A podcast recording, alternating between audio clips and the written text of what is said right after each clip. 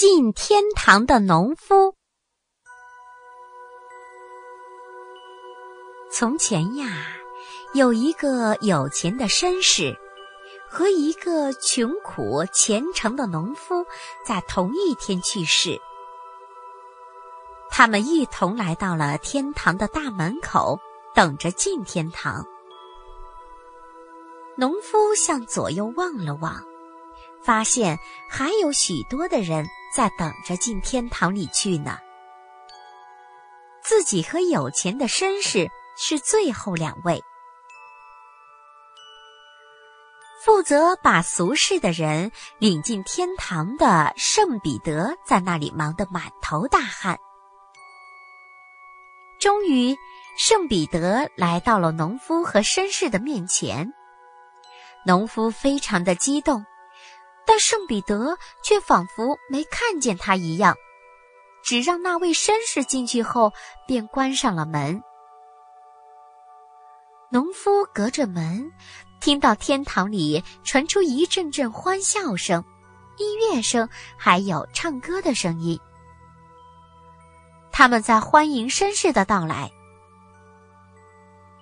后来，声音终于消失，一切又归于平静。过了一会儿，圣彼得再次打开天国的大门，让农夫进去。农夫受到非常亲切的接待，天使们迎着他走来，却没有唱歌。农夫觉得很奇怪，为什么他们没有像欢迎绅士一样欢迎我呢？于是呀，他就问圣彼得了：“请问，圣彼得先生，天堂里也有贵贱之分吗？”圣彼得回答说：“我们都是一视同仁的呀。”有什么地方不妥吗？